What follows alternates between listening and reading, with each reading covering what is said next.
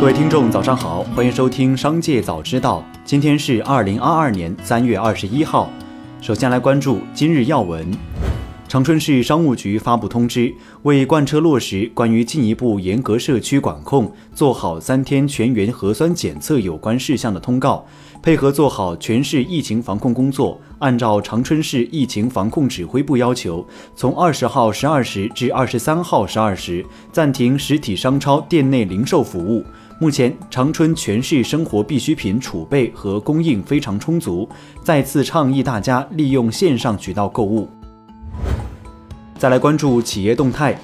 山西证券公告，控股子公司中德证券及乐视网2016年非公开发行项目签字保荐代表人杨丽君、王鑫收到中国证监会行政处罚事先告知书，中国证监会拟决定对中德证券责令改正予以警告，没收业务收入五百六十六点零四万元，并处以一千一百三十二点零八万元罚款。对杨丽君、王鑫予以警告，并分别处以十五万元罚款。贵州茅台官微发布消息称，茅台集团红英子农业科技发展有限公司在仁怀市坛场街道正式揭牌成立，标志着茅台集团正式全面进入种业市场，布局酿酒原料种子业务。威马汽车发布公告称，受原材料价格持续大幅上涨、供应商供货紧张等因素影响，威马汽车将对在售车型价格进行调整，综合补贴后售价上调幅度为七千到两万六千元不等。此次价格调整将于三月二十八号零时起生效，在此之前已完成定金支付的用户不受此次价格调整影响。从接近监管层的相关人士处了解到，深圳证监局于近日向平安证券下达了行政监管措施事先告知书，拟对平安证券责令改正并暂停保荐机构资格三个月，对乐视网 IPO 项目的保荐代表人和时任保荐业务负责人认定为不适当人员五到十年，其他相应的合规业务等相关人员被采取了监管谈话等措施。目前，监管部门正在进行事先告知程序，待程序履行结束后，将正式下达相应的行政监管措施。再来关注产业新闻。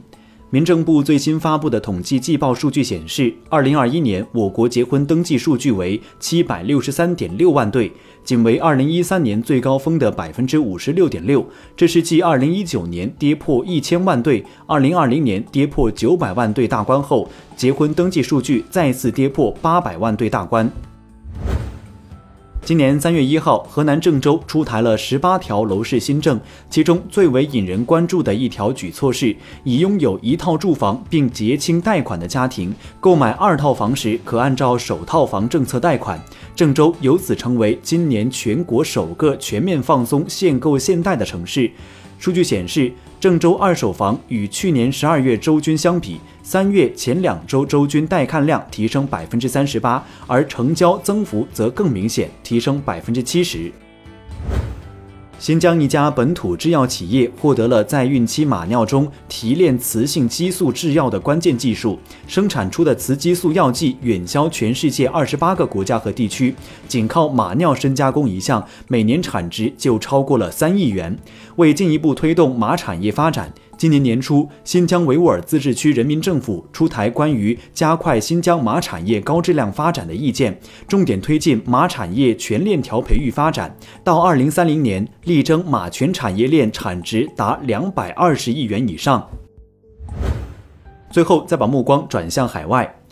俄罗斯和乌克兰是全国主要的农产品生产国，受俄乌冲突影响，以小麦、玉米等农产品为主要原料的动物饲料也出现供应短缺问题。在意大利，由于饲料库存不足，许多奶牛面临被宰杀命运。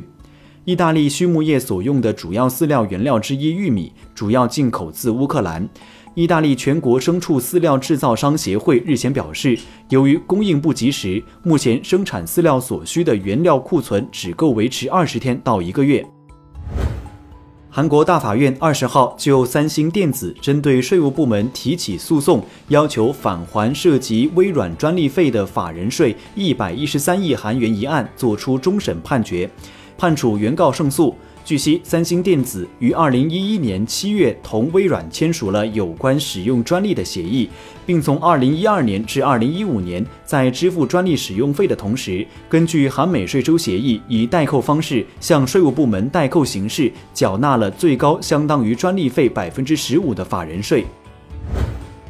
受疫情和俄乌冲突等因素影响。国际粮食市场持续震荡，在韩国，面粉基本都是由小麦加工而成。韩国的小麦和玉米自给率都不足百分之一，可以说几乎完全依赖进口。据了解，韩国面粉的价格比年初的时候狂涨了四成。近期，韩国餐饮业出现了商家争相囤积面粉的现象。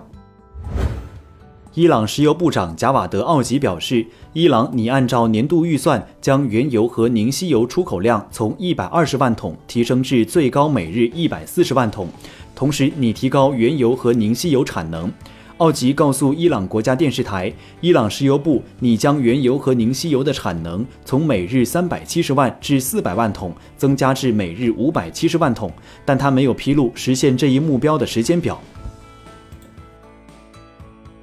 以上就是本期《商界早知道》全部内容，感谢收听，下次再见。